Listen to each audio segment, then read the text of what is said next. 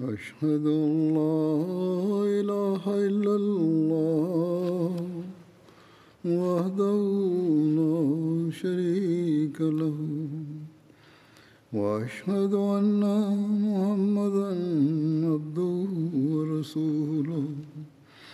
أما بعد فأعوذ بالله من الشيطان الرجيم. بسم الله. الرحمن الرحيم. الحمد لله رب العالمين. الرحمن الرحيم. مالك يوم الدين. إياك نعبد وإياك نستعين. اهدنا الصراط المستقيم. صراط الذين أنعمت عليهم. غير المغضوب عليهم ولا الضالين.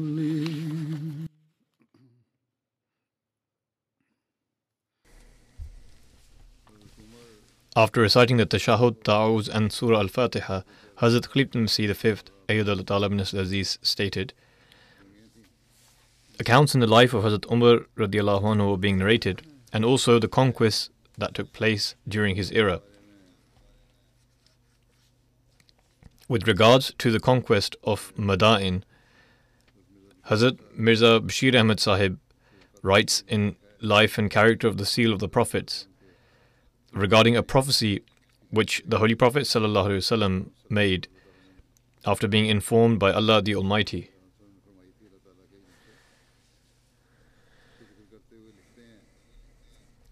Referring to this, he writes While the ditch was being dug, a stone which simply refused to break was excavated. The state of the companions was that due to three days of continuous starvation, they felt faint. Unable to succeed in this task, they finally presented themselves before the Holy Prophet ﷺ and submitted. There is one stone which knows no breaking. At the time, the Holy Prophet ﷺ had also tied a stone on his stomach due to hunger. But he immediately went there, upon their request, and lifting an axe, struck the stone in the name of Allah. When the iron hit stone, a spark flew, upon which the Holy Prophet ﷺ loudly said, God is the greatest. Then he said, I have been granted the keys of the kingdom of Syria. By God, at this time I am beholding the red stone palaces of Syria. His stroke had somewhat crushed a portion of the stone. The Holy Prophet wielded the axe a second time in the name of Allah, which caused a spark again, upon which the Holy Prophet ﷺ said, God is the greatest. Then he said, This time I have been granted the keys of Persia, and I am witnessing the white palaces of Madain. Now the rock had been broken into a large degree. The Holy Prophet ﷺ wielded the axe a third time, which resulted in another spark, and the Holy Prophet ﷺ said, God is the greatest. Then he said, Now I have been endowed the keys of Yemen, and by God, I am being shown the gates of Sana'a at this time. Finally, the rock was broken completely. In another narration, it is related that on every occasion, the Holy Prophet ﷺ would loudly proclaim the greatness of God, and after the companions would inquire, he would relate his visions. After this temporary hindrance had been removed, the companions engaged in their work once again, i.e., the breaking of the rock, and they began digging the trench again. These were visions of the Holy Prophet. ﷺ. In other words, during this time of affliction, Allah the Exalted created a spirit of hope and delight amongst the companions by showing the Holy Prophet ﷺ visions of the future victories and prosperity of the Muslims. However, apparently at the time, the circumstances were of such difficulty and hardship that upon hearing these promises, the hypocrites of Medina mocked the Muslims, saying, They do not even possess the strength to step out of their own homes, and are dreaming of the kingdoms of Caesar and Chosroes. However, in the estimation of God, all of these bounties had been decreed for the Muslims. Therefore, these promises were fulfilled at their respective times. Some were fulfilled in the last days of the Holy Prophet, ﷺ, while most were fulfilled in the era of his Khulafa, and thus became a source of increasing the Muslims in their faith and gratitude.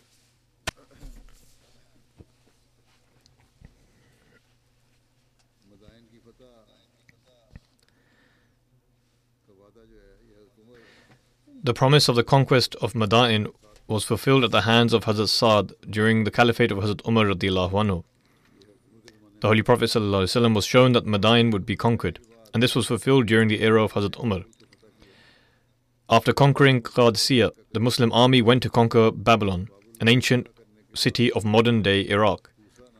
After conquering Babylon, they reached a historical city by the name of Kusa. This is situated in the surroundings of Babylon.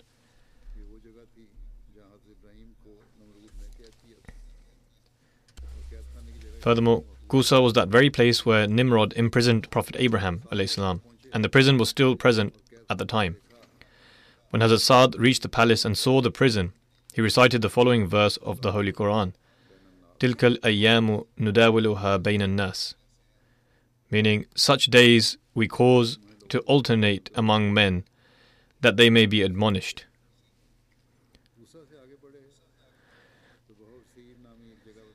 Advancing from Kusa, they reached a place called Bahar Sir. This is the name of that part of Madain, a city of Iraq, which is located at the western bank of the Tigris River. The Chosroes hunting lion was kept at this place. When the army of Hazrat Saad approached, they let the lion loose on the army, and the lion ferociously attacked them. The brother of Hazrat Saad, Hashim bin Abi Waqas was the chief of the vanguard of the army.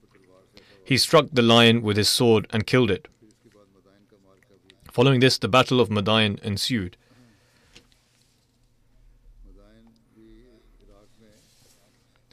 Madain is also part of Iraq and is located at a short distance from Baghdad towards the southern bank of the Tigris. What is the reason for naming this place Madain? Many cities were established here one after the other, and as such, the Arabs started calling the place Madain, i.e., a collection of cities. Madain was the seat of the throne of the Chosroes and home to his white palaces. The Tigris River was located between the Muslims and the people of Madain, and the Persians had destroyed all the bridges crossing the river. In Tarikh at Tabari, it is written that Hazrat Sa'd searched for boats in order to cross the river. However, he realized that the Persians had already taken control of the boats. Hazrat Sa'd wished for the Muslims to cross the river, but did not instruct them due to sympathy for them. Subsequently, some villagers told them how to cross the river and showed them that if they go from a certain place, they will be able to cross it easily. However, Hazrat Sa'd did not act in accordance with this either. In the meantime, the river overflowed. One night, he was shown in a dream that the horses of the Muslims entered the water and crossed the river, even though it was overflown. In order to fulfill this dream, Hazrat Sa'd firmly determined to cross the river and said to the army, O Muslims, the enemy has taken the river as its refuge. Come and let us swim across it. Having said this, he led his horse into the water. The soldiers of Hazrat Sa'd followed their leader and led their horses into the river as well, and the Muslim army crossed the river. When the opposing army witnessed this scene, they started screaming out of fear and retreated, saying, Divan Amdand, Divan Amdand, meaning, Demons are coming, demons are coming. The Muslims advanced and captured the city and the white palaces of the Chosroes. The Chosroes had already relocated his family members prior to the Muslims entering the city. As such, the Muslims easily captured the city. In this manner, the prophecy of the Holy Prophet ﷺ was fulfilled, which he saw on the occasion of the Battle of Khandaq, when he was digging the ditch and struck the rock with his pickaxe. I, I was shown that the white palaces of Madain falling. Seeing the deserted state of these palaces, Hazrat Saad recited the following verses of Surah Ad-Dukhan.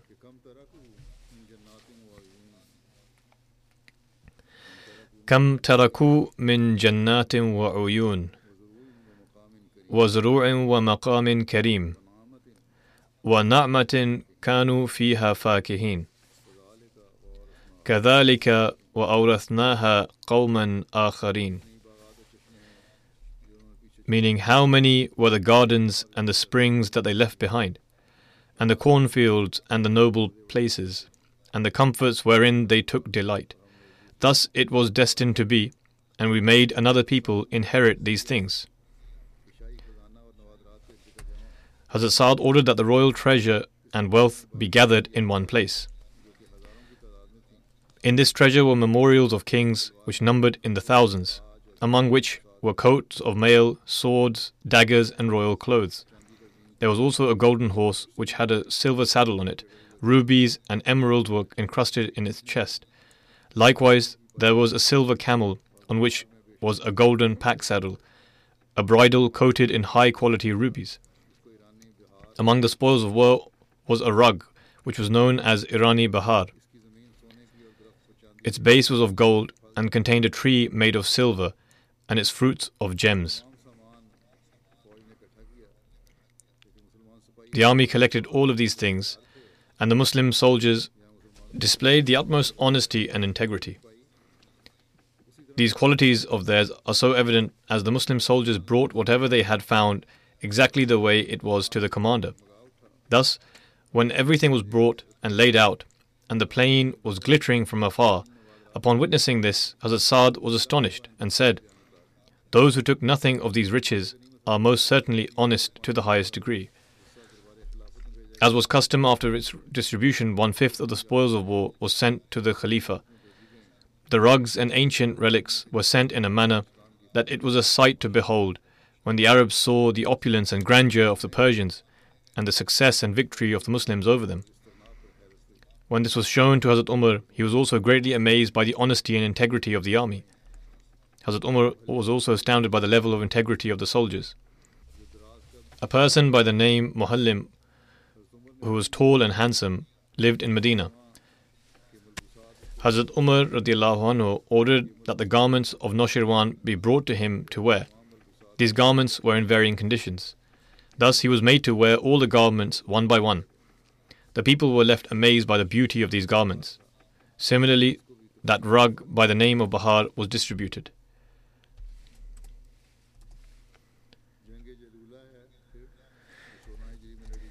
Then there is the Battle of Jalula, which took place in 16 Hijri. After the conquest of Madain, the Persians gathered in Jalula to begin preparing for battle once more. Upon the instructions of Hazrat Umar, Hazrat Saad sent Hashim bin Utbah with an army of 12,000 to face this Persian army. Jalula is a city of Iraq situated on the route between Khorasan and Baghdad. This is where a battle between the Muslims and the Persians ensued. When the Muslims arrived, they surrounded the city, and this siege lasted for months. Every now and then, the Persians would come out of their fortresses to launch attacks. In this way, 80 battles took place. The Muslims wrote about the victories in Jalula to Hazrat Umar, mentioning that Hazrat Kaka was encamped in Hulwan. In this letter, permission was requested to pursue the non Arabs, but Hazrat Umar anhu, denied the request, i.e., permission was not granted to pursue them. Instead, he said, I want a wall erected between the mountainous regions of Sawad, i.e., southern Iraq, and Iran, so that neither the Persians come to us nor we go to their lands. For us, the villages of Sawad are sufficient. I prioritize the safety and well being of the Muslims over attaining spoils of war. I.e., he did not have any desire to collect spoils of war. Safeguarding the lives of Muslims was more important. According to one narration, Hazrat Saad sent bowls of gold and silver and clothes as part of the spoils of war with Quzai bin Amr Dawli and captives with Abu Mufazzir Aswad.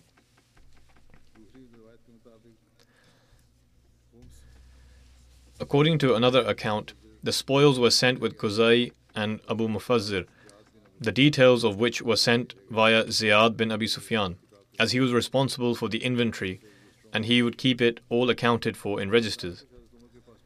When everything had reached Hazrat Umar, Ziyad spoke to Hazrat Umar about all the details of the spoils of war.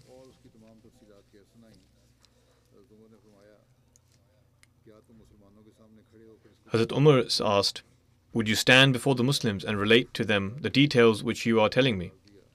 Ziyad replied, By God, there is no one in all the lands who I am more fearful of than you. So why would I not be able to speak before others? Hence, Ziyad stood before the people and described all the conditions, mentioning all the achievements of the Muslims, the way in which the battles took place, and how the spoils of war were attained. He also mentioned that the Muslims wished to pursue the enemy in their land.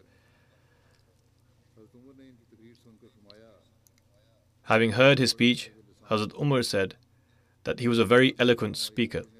Ziyad replied, The achievements of our army is what has made my tongue flow.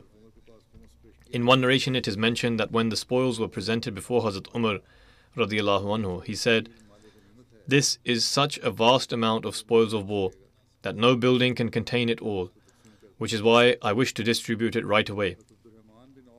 Hazrat Abdurrahman bin Auf and Abdullah bin Arqam watched over the spoils of war in the open space of the mosque. The wealth was brought and placed in the open space of the mosque. Then these two companions kept watch over it. In the morning, Hazrat Umar anhu came to the mosque with the people.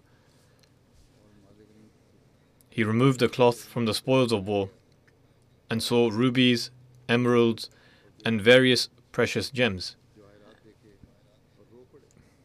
Upon seeing this, Hazrat Umar began to weep.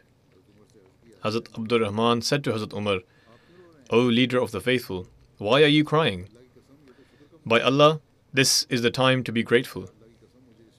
Hazrat Umar replied, By Allah, the thing that has made me cry is that whichever nation is granted these treasures by Allah, malice and jealousy between them increases. I.e., he was worried that through the riches that they have been bestowed with, it could be the case that their brotherhood turns into jealousy and malice as a result of it. The thing that made me weep was that whichever nation increases in their jealousy of one another, they become embroiled in civil war. One should ponder and deliberate deeply over this statement.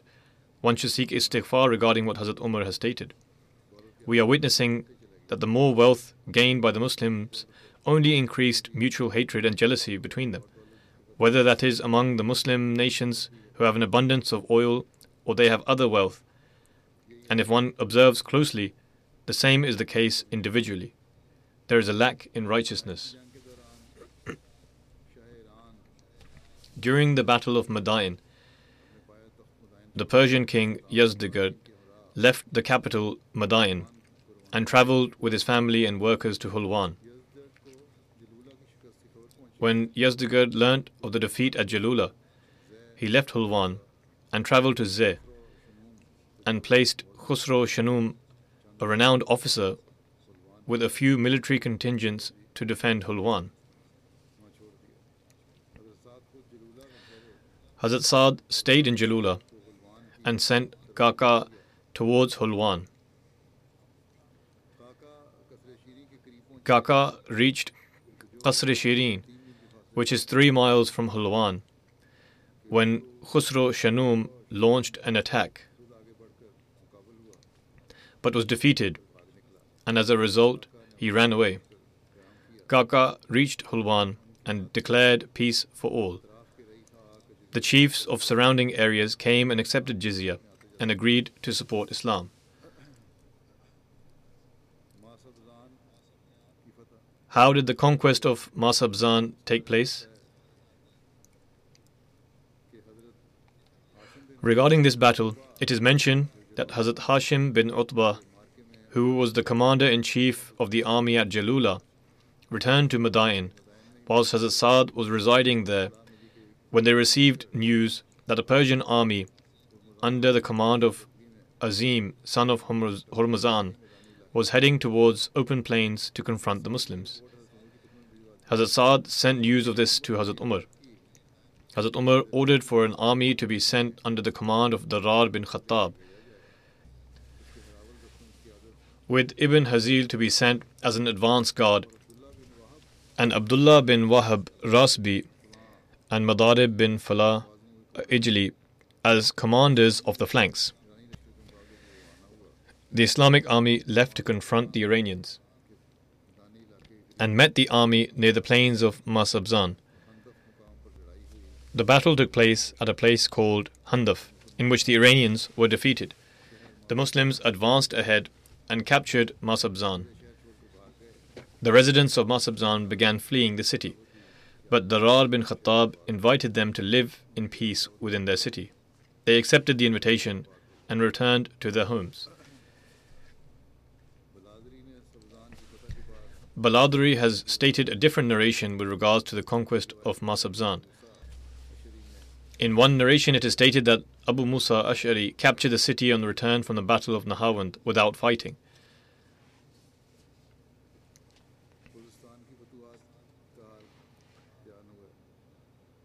The accounts regarding the conquest of Khuzestan has been stated. Khuzestan was a province of Persia. Prior to accepting Islam, Hormuzan was the governor of this province.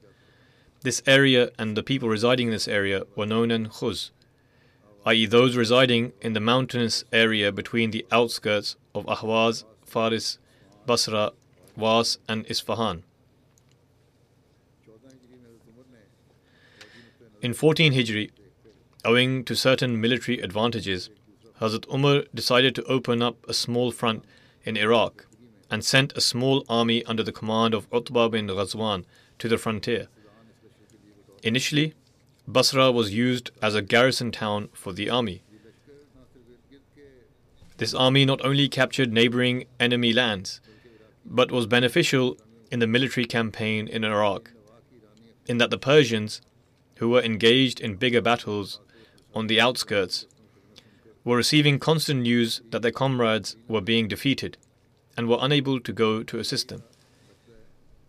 It seems that the main objective of occupying this front and placing an army here was to stop the reinforcements and aid reaching the Persians, and also to stop them attacking the Muslims.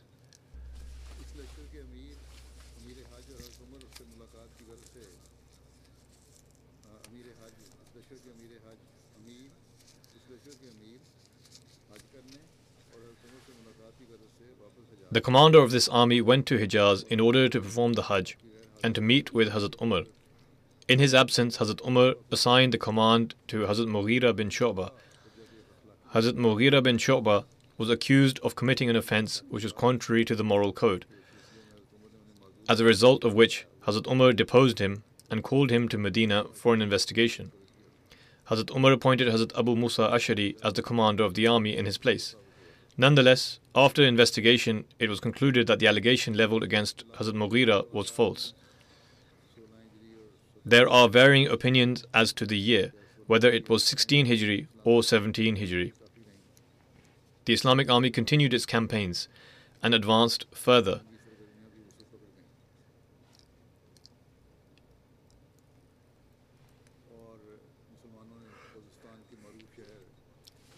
The Muslims captured Ahwaz, a famous city in Khuzestan.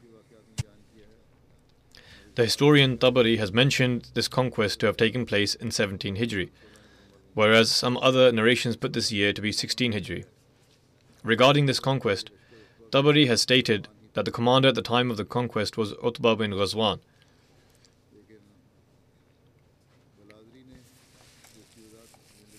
Whereas Baladri has mentioned that Ahwaz was conquered prior to the return of Utbah bin Ghazwan and was completed under the command of Mughira bin Shu'bah and Hazrat Abu Musa Ash'ari. It is mentioned that Hazrat Mughira conquered Ahwaz.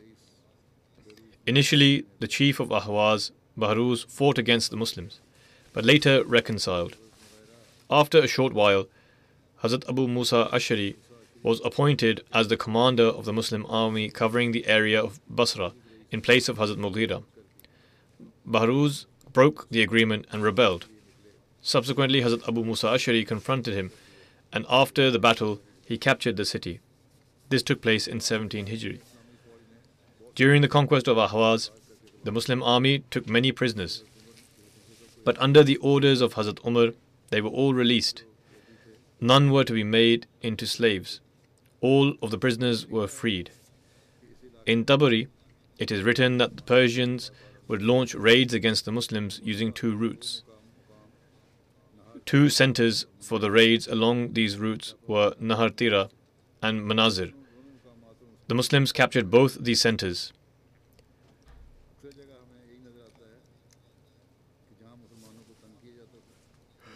In most places, we see that wherever the Muslims were attacked from, and from wherever raids were launched, the Muslims later attacked those places and captured them. Baladri has written that Abu Musa Ashari captured Nahartira alongside the conquest of Ahwaz. After the capture of Ahwaz, he advanced towards the other center, i.e., Manazir, and after laying a siege around the city, an intense battle took place. During the siege, one day, a Muslim by the name Muhajir bin Ziyad was fasting, and with the intention of sacrificing his life for the sake of God Almighty, he headed towards the enemy. Rabi, the brother of Muhajir, told Abu Musa, the commander of the army, that his brother was entering the battlefield while in a state of fasting. Abu Musa made an announcement that whoever is fasting should break their fast or not enter the battlefield. When Muhajir heard this announcement, he took a sip of water to break his fast and said that he had done this solely out of obedience to the commander, otherwise, he was not thirsty. Saying this, he took his weapons and attacked the enemy and was martyred in the battle. The people of the city severed his head and placed it on the parapet of the palace. The siege became prolonged. Perhaps on the instructions of Hazrat Umar anhu, Hazrat Abu Musa left one contingent of the army under the command of Muhajir's brother Rabi to continue the siege of Manazir and himself left for Sus. Rabi continued fighting and eventually captured the city. Many people were taken prisoners. However, in light of the instructions of Hazrat Umar, all the prisoners were released. Hazrat Abu Musa advanced towards Sus. Initially, the people of Sus fought back, but soon after they confined themselves to the city. Eventually, when they ran out of food provisions, they laid down their arms.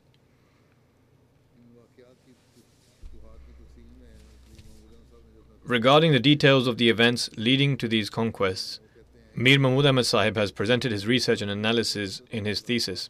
He writes Tabari and Baladari contain many differing viewpoints, and perhaps the reason for these differences is that the Persian chiefs of these areas broke their promises and rebelled.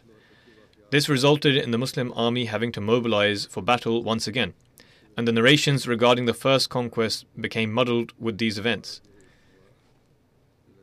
The campaigns that were launched for a second time was to restore peace. Nonetheless, this is a point mentioned by him.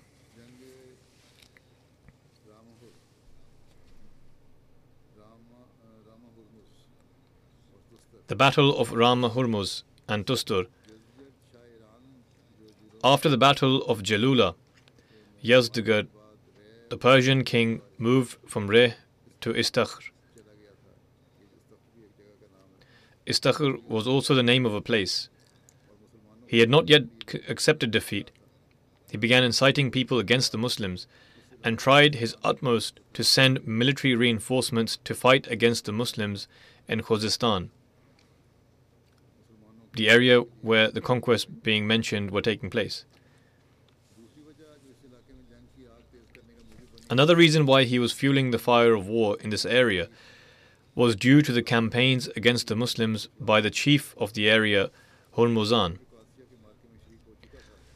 Hormuzan had taken part in the Battle of Qadisiyah, and after defeat, he retreated to his hometown. He would carry out constant raids against the Muslims. After the Muslims captured Jalula, the Persians gathered in Ram Hormuz under the command of Hormuzan. Ram Hormuz was a famous city on the outskirts of Khuzestan. On the instructions of Hazrat Umar, Hazrat Saad bin Abi Waqas appointed Numan bin Muqarrin as the commander of the army and sent him from Kufa, and also sent Hazrat Abu Musa Ashari from Basra. He stated that when the two armies meet, the commander will be Abu Sabra bin Rum. When Hormuzan learnt of the army of Noman bin Muqarrin, he set out to confront him, and a fierce battle ensued. Hormuzan suffered defeat as a result of which he ran towards Tustar. Tustar was a large city at a distance of one day's travel from Khuzestan. Upon arriving here, Hormuzan took refuge in the city. Under the command of Hazrat Abu Sabra, the Muslim army lay siege of Tustar, which lasted for several months. The Persian forces would come out of the fort and launch attacks, but would then retreat back and seal the doors. There were 80 skirmishes during this battle. In the final battle, the Muslims launched a fierce attack. When the Muslims put pressure on the siege, two Persians told the Muslims about the route from where water entered the city and from where they could enter and conquer the city. Thus, the Muslims managed to capture the city.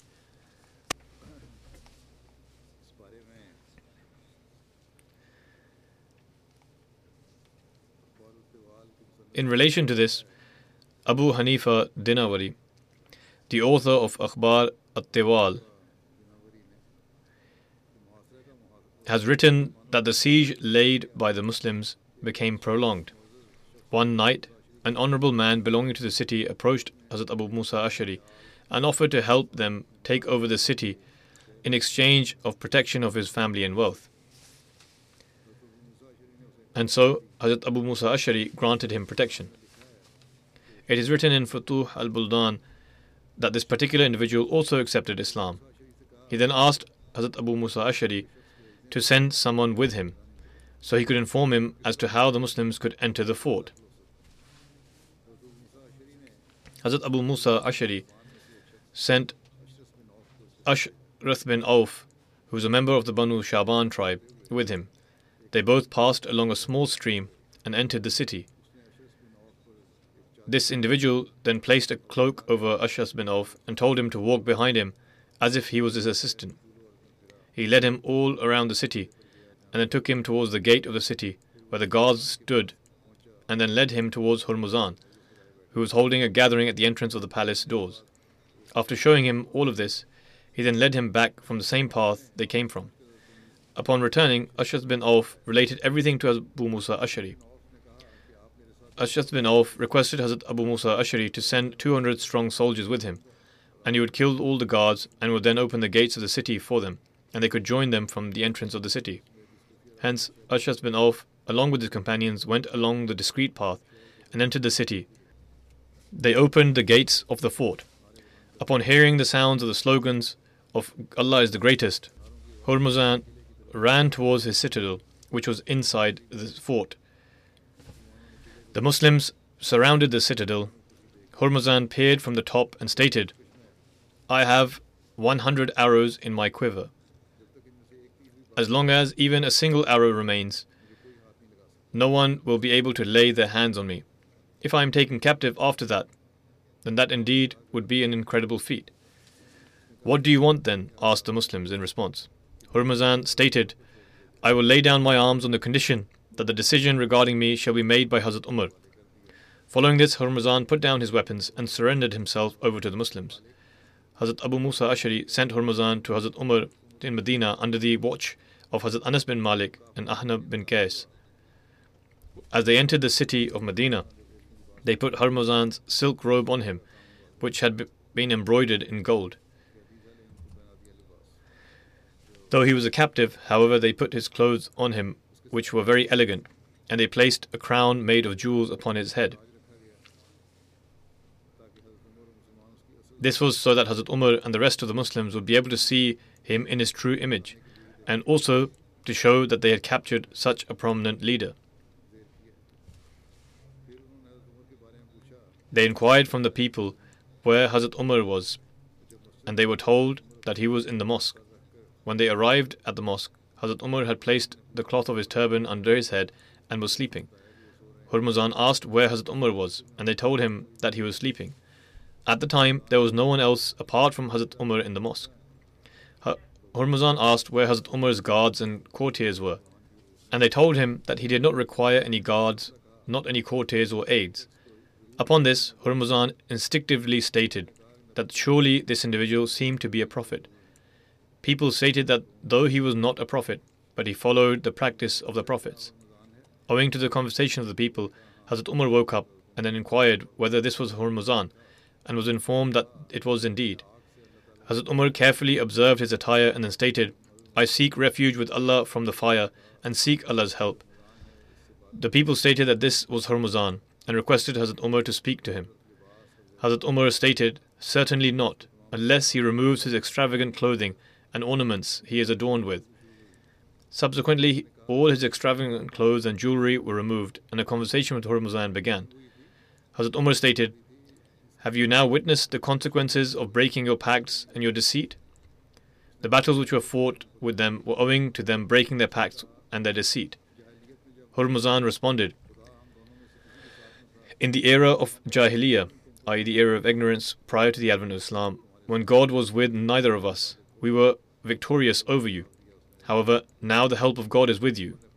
This was the response of Hormuzan to Hazrat Umar. Hazrat Umar stated, The reason why you were able to overcome us was because in the era of Jahiliyyah we were divided and you were united. This was another significant factor. Hazrat Umar then stated, You repeatedly broke your pacts. Thus, what excuse do you present for this? As I mentioned earlier, that the Muslims fought against them owing to them violating their treaties and the pacts, and they did not desire to live as peaceful neighbors. Hormuzan replied, I fear that you will kill me even before I can say anything. Hazrat Umar told him that he need not fear, and so Hormuzan asked for some water. Water was brought in an old bowl, and Hormuzan stated that he could not drink from such a bowl, even if it meant he died as a result of thirst. And so water was given to him in a bowl befitting his status. And upon this his hands began to tremble. Hormuzan stated, I fear that whilst I am drinking water I will be killed. Hazrat Umar stated, Until you do not finish your water, no one will cause you any harm. Upon hearing this, he threw the bowl of water onto the floor. He was very sharp, and so he said that he would not drink any water, because the Muslims would always honor their promises, Therefore, he would not drink any water and threw it on the floor.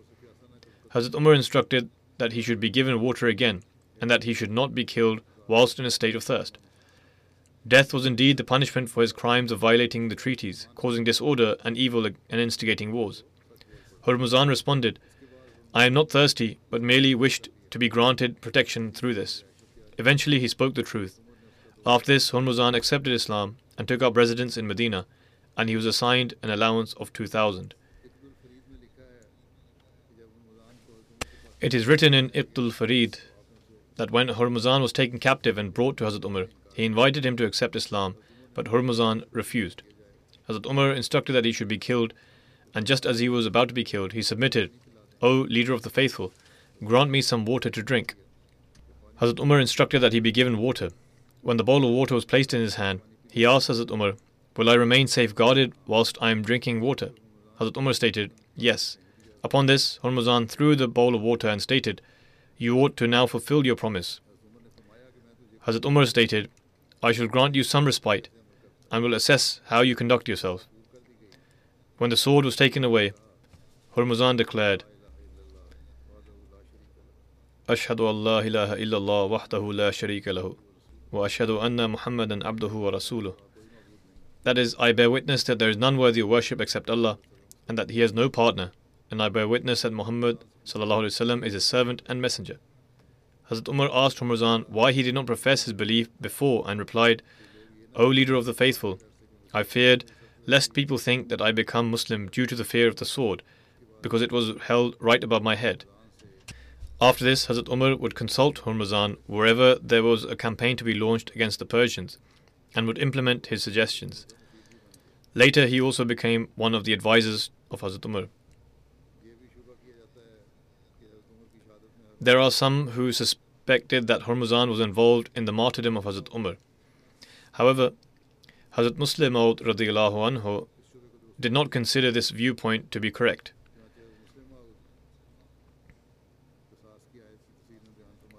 Whilst expounding upon the verses pertaining to qisas, Hazrat Musleh Maud stated, Once a Muslim was brought before the Holy Prophet who had killed a disbeliever that had entered into a treaty with the Muslims and was thus regarded as one of the subjects of the Muslim government.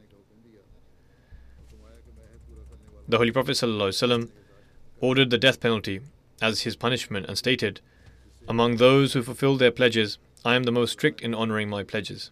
Hence, this Muslim was punished with the death penalty as he had killed someone with whom they had entered into a treaty. Similarly, Tabari has also recorded a narration wherein Hazrat Ali ordered for a Muslim to be killed because he had killed a dhimmi. There are some who say that it states in Hadith, La yuqtalu mu'minun bi kafirin. That is, a believer should not be killed in retribution for killing a disbeliever. However, upon reflecting over the whole hadith, the entire matter becomes clear.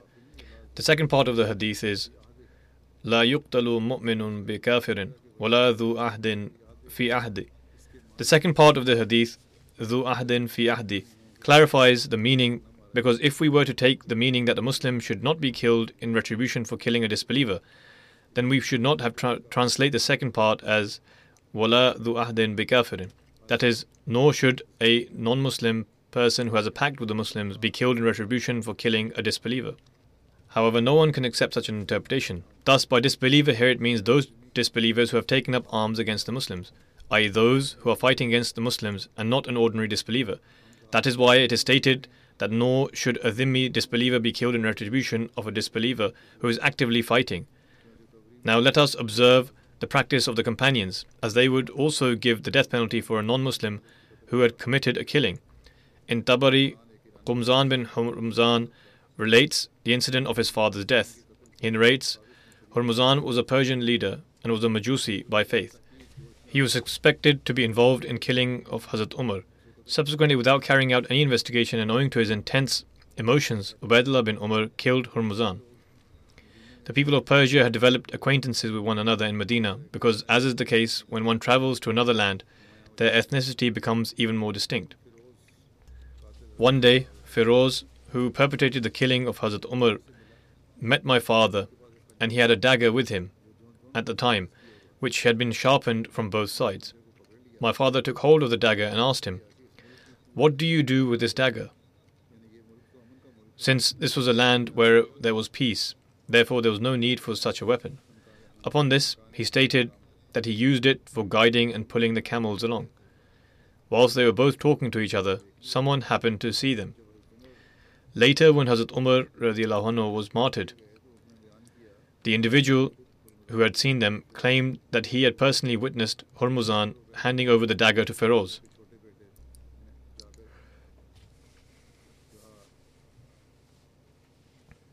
Upon this, Ubaidullah bin Umar, who was the youngest son of Hazrat Umar, killed my father. When Hazrat Usman became the Khalifa, he called me and handed over Ubaidullah to me. Hazrat Usman stated, O my son, he is the one who killed your father. Thus you have a greater right over him than me. So take him and kill him. And so I took him and headed out of the city. On the way, whoever saw me would join along with us. None of them challenged me, but all they would do was request to me to let them go. I addressed all the Muslims there and stated, Do I have the right to kill him? Everyone replied in the affirmative, in that I did have the right to kill him, and that they began to reproach Ubaidullah for what he had done was wrong. Then I asked, Do you have the right to free him from me? They all responded, saying, No, certainly not. And again they began to reproach Ubaidullah, for he had killed my father without any evidence. Upon this, I left him for the sake of God and those people. Having received so many recommendations, so many questions and answers, he says that he left the matter for the sake of Allah and His people. Out of their happiness, the Muslims raised me up on their shoulders, and by God, I reached my home atop people's heads and shoulders, as they did not let my feet touch the ground. This narration shows that it was the practice of the companions that they would give a Muslim who killed a non Muslim the death penalty as well. It is also proven that no matter the method used, such a person would be killed. Similarly, it is also proven that a murderer could only be detained and given the death penalty by the state.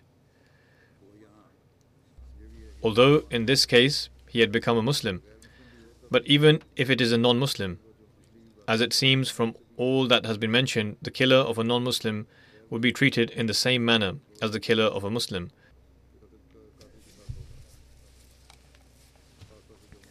Especially in the case where there was a treaty. This also shows that a murderer should be apprehended and punished by the state. No individual can carry this out, rather, it must be the state.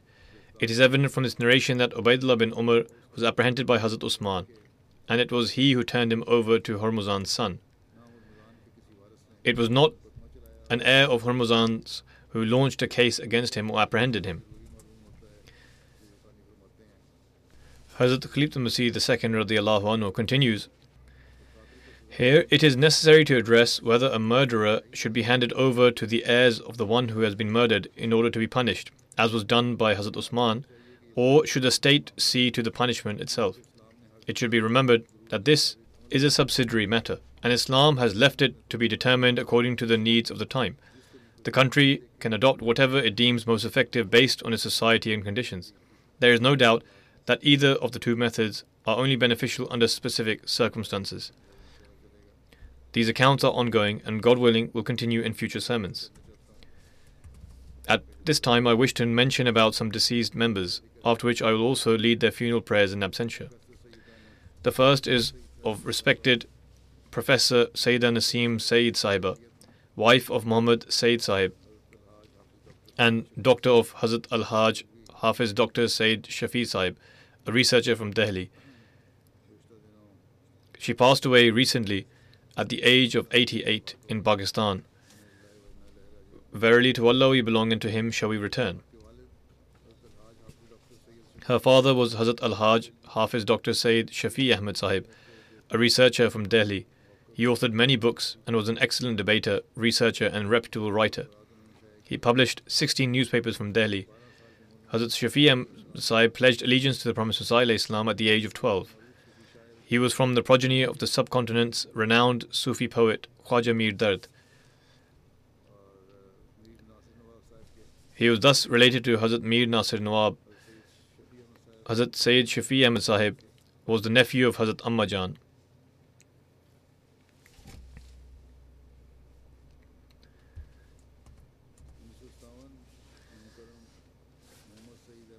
Sayyida Sahiba was married in 1957 to respected Muhammad Sayyid Ahmed Sahib, an engineer from Lahore Chowni.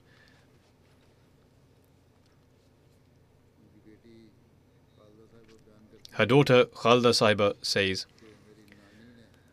While settling the marriage of my parents, my maternal grandmother kept the condition of righteousness at the forefront. She only looked at the fact that at the age of 22 or 23, this young man was a qaid, regarding whom Hazrat Musleh Maud has said that there was an inactive Jamaat which had a new life breathed into him, and the credit for this goes to their guide Muhammad Sayyid Ahmad Sahib and his four or five helpers. Then Hazrat Musleh Maud mentioned his services to humanity, that during the recent flooding he carried out extraordinary work. Thus, from this standpoint, he deserves to be praised. Hazrat Musleh Maud spoke highly of Nasim Sayyid Sahiba's husband, and it was on this basis that Nasim Sayyid Sahiba's mother had her marriage settled with him.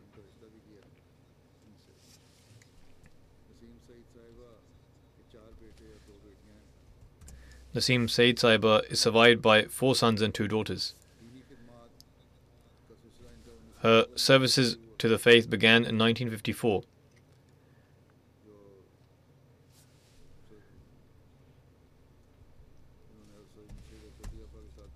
when she started working with Sayyida Choti Appa. These services continued until 2015, about 61 years. Since Sayyid Sahib was in the army and he would be transferred from time to time, she too would go to different cities with him, where she would have the opportunity to, to serve.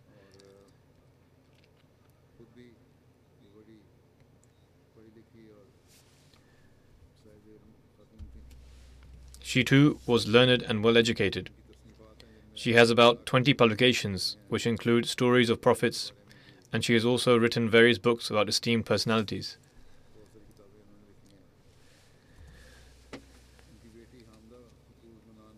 Her daughter, Hamda Manan, says, My mother was devout, she led by example, and was an embodiment of sincerity and loyalty, devotion and sacrifice, love and compassion and humility.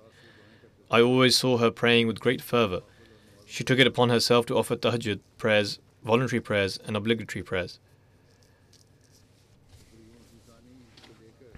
From the time of the second Khalifa until now, she kept a personal relationship with four caliphs and she had the opportunity of serving the community as well.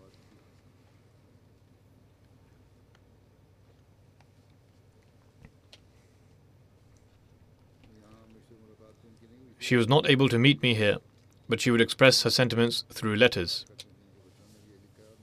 Her children have also written this, and I myself have seen whenever her letters would be received, they exhibited extraordinary emotion. It was not merely words, rather, it could be practically be seen that she had a sincere and loyal connection to Khilafat. May Allah the Almighty enable her children to establish the same connection. Her eldest son, Khalid Said Sahib, says,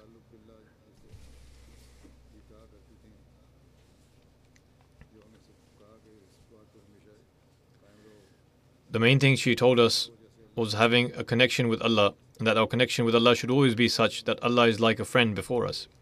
We should inculcate true love for the Holy Prophet ﷺ in our hearts. She did this herself and taught her children to do the same. She had a strong spiritual connection with the Promised Messiah Islam herself and instilled this in her children as well.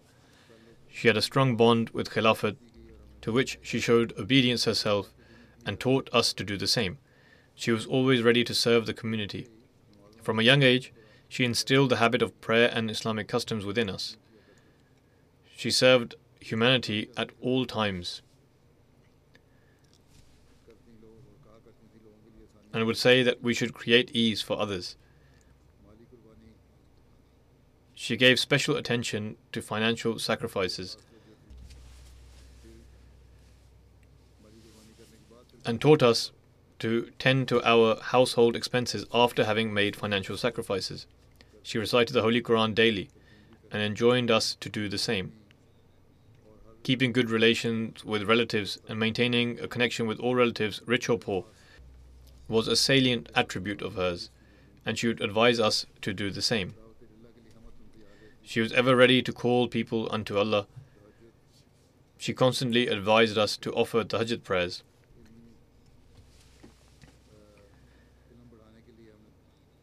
She taught us to increase our knowledge and would tell us to always be smiling and to not wish harm on anyone. The qualities of hospitality and honoring guests was imbued within her. May Allah the Almighty grant her with forgiveness, bestow His mercy, and elevate her station. May her children uphold these virtues and enable them to carry forth these virtuous qualities.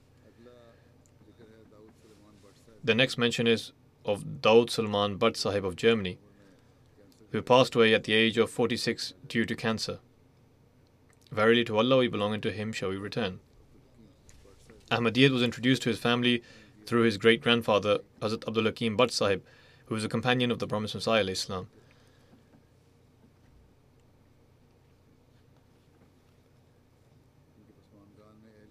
He is survived by his wife, a daughter, and two sons.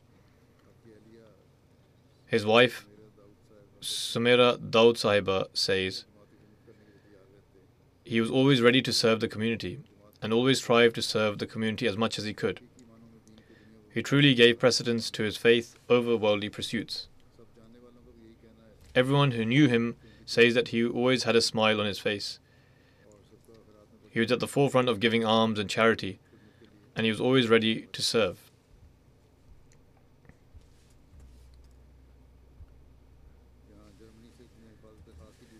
In Germany, he used to perform Hifaz Khas duties, and his team members have written that he worked with great joy and carried his duty out with great diligence.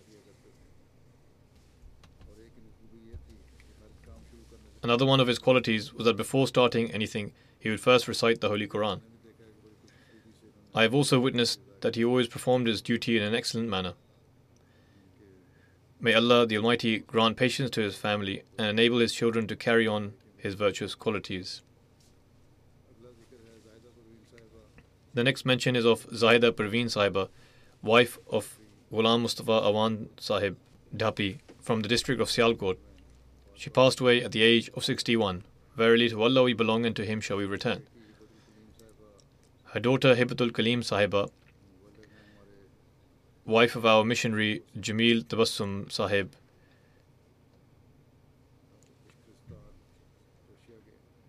in Bashkortostan, Russia, says,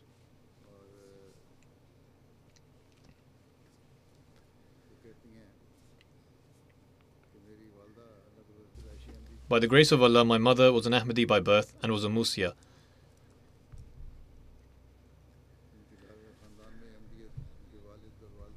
Ahmadiyat was introduced to her family through her parents' grandfather, Dada Dewan Baksh Sahib. She says, Ever since I can remember, I have never seen her miss the Tahajjud prayer. And she always enjoined her children to a profound love for the community and Khilafat. She is survived by one son and four daughters. Three of her son in laws are life devotees, and two of her daughters, who are married to missionaries, were out of the country and could not be with their mother in her final moments and see her.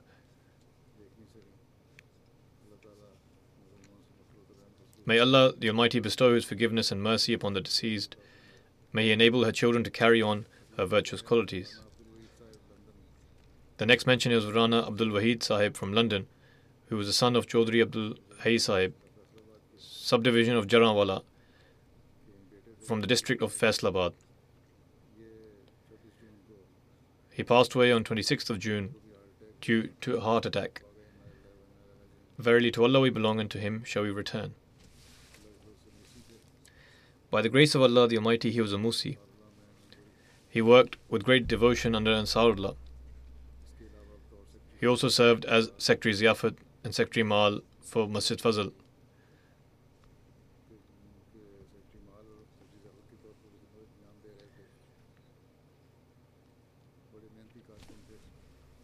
He was a very hard worker and served with great joy. May Allah the Almighty bestow him with forgiveness and mercy and grant his children and family patience and steadfastness. The next mention is of Al Haj Mir Muhammad Ali Sahib, former national president of the Ahmadi Muslim community, Bangladesh. He passed away at the age of 84. Verily to Allah we belong and to Him shall we return. He served in various capacities at the local and national level. From 1997 to 2003, he served as national president of Bangladesh. Then he served as Secretary Rishtanata and Secretary Tabligh. From 2013 until his last days, he served as the president of the community in Dhaka. During his time as national president, the community in Bangladesh made great progress, especially in terms of properties and buildings. The Central Mission House was also built during his tenure, along with various mosques. He was a very virtuous, sincere, faithful, regular in tahajjud, kind, devoted, and was at the forefront of presenting financial sacrifices. He took great care of the poor and was a very helpful person. He was devoted to Khilafat and was an active servant of the community. He is survived by two sons and a daughter. May Allah the Almighty grant his forgiveness and mercy. May He enable his children to carry on his virtuous qualities. As I mentioned, after the prayers, I will offer the funeral prayer in absentia for all the deceased members.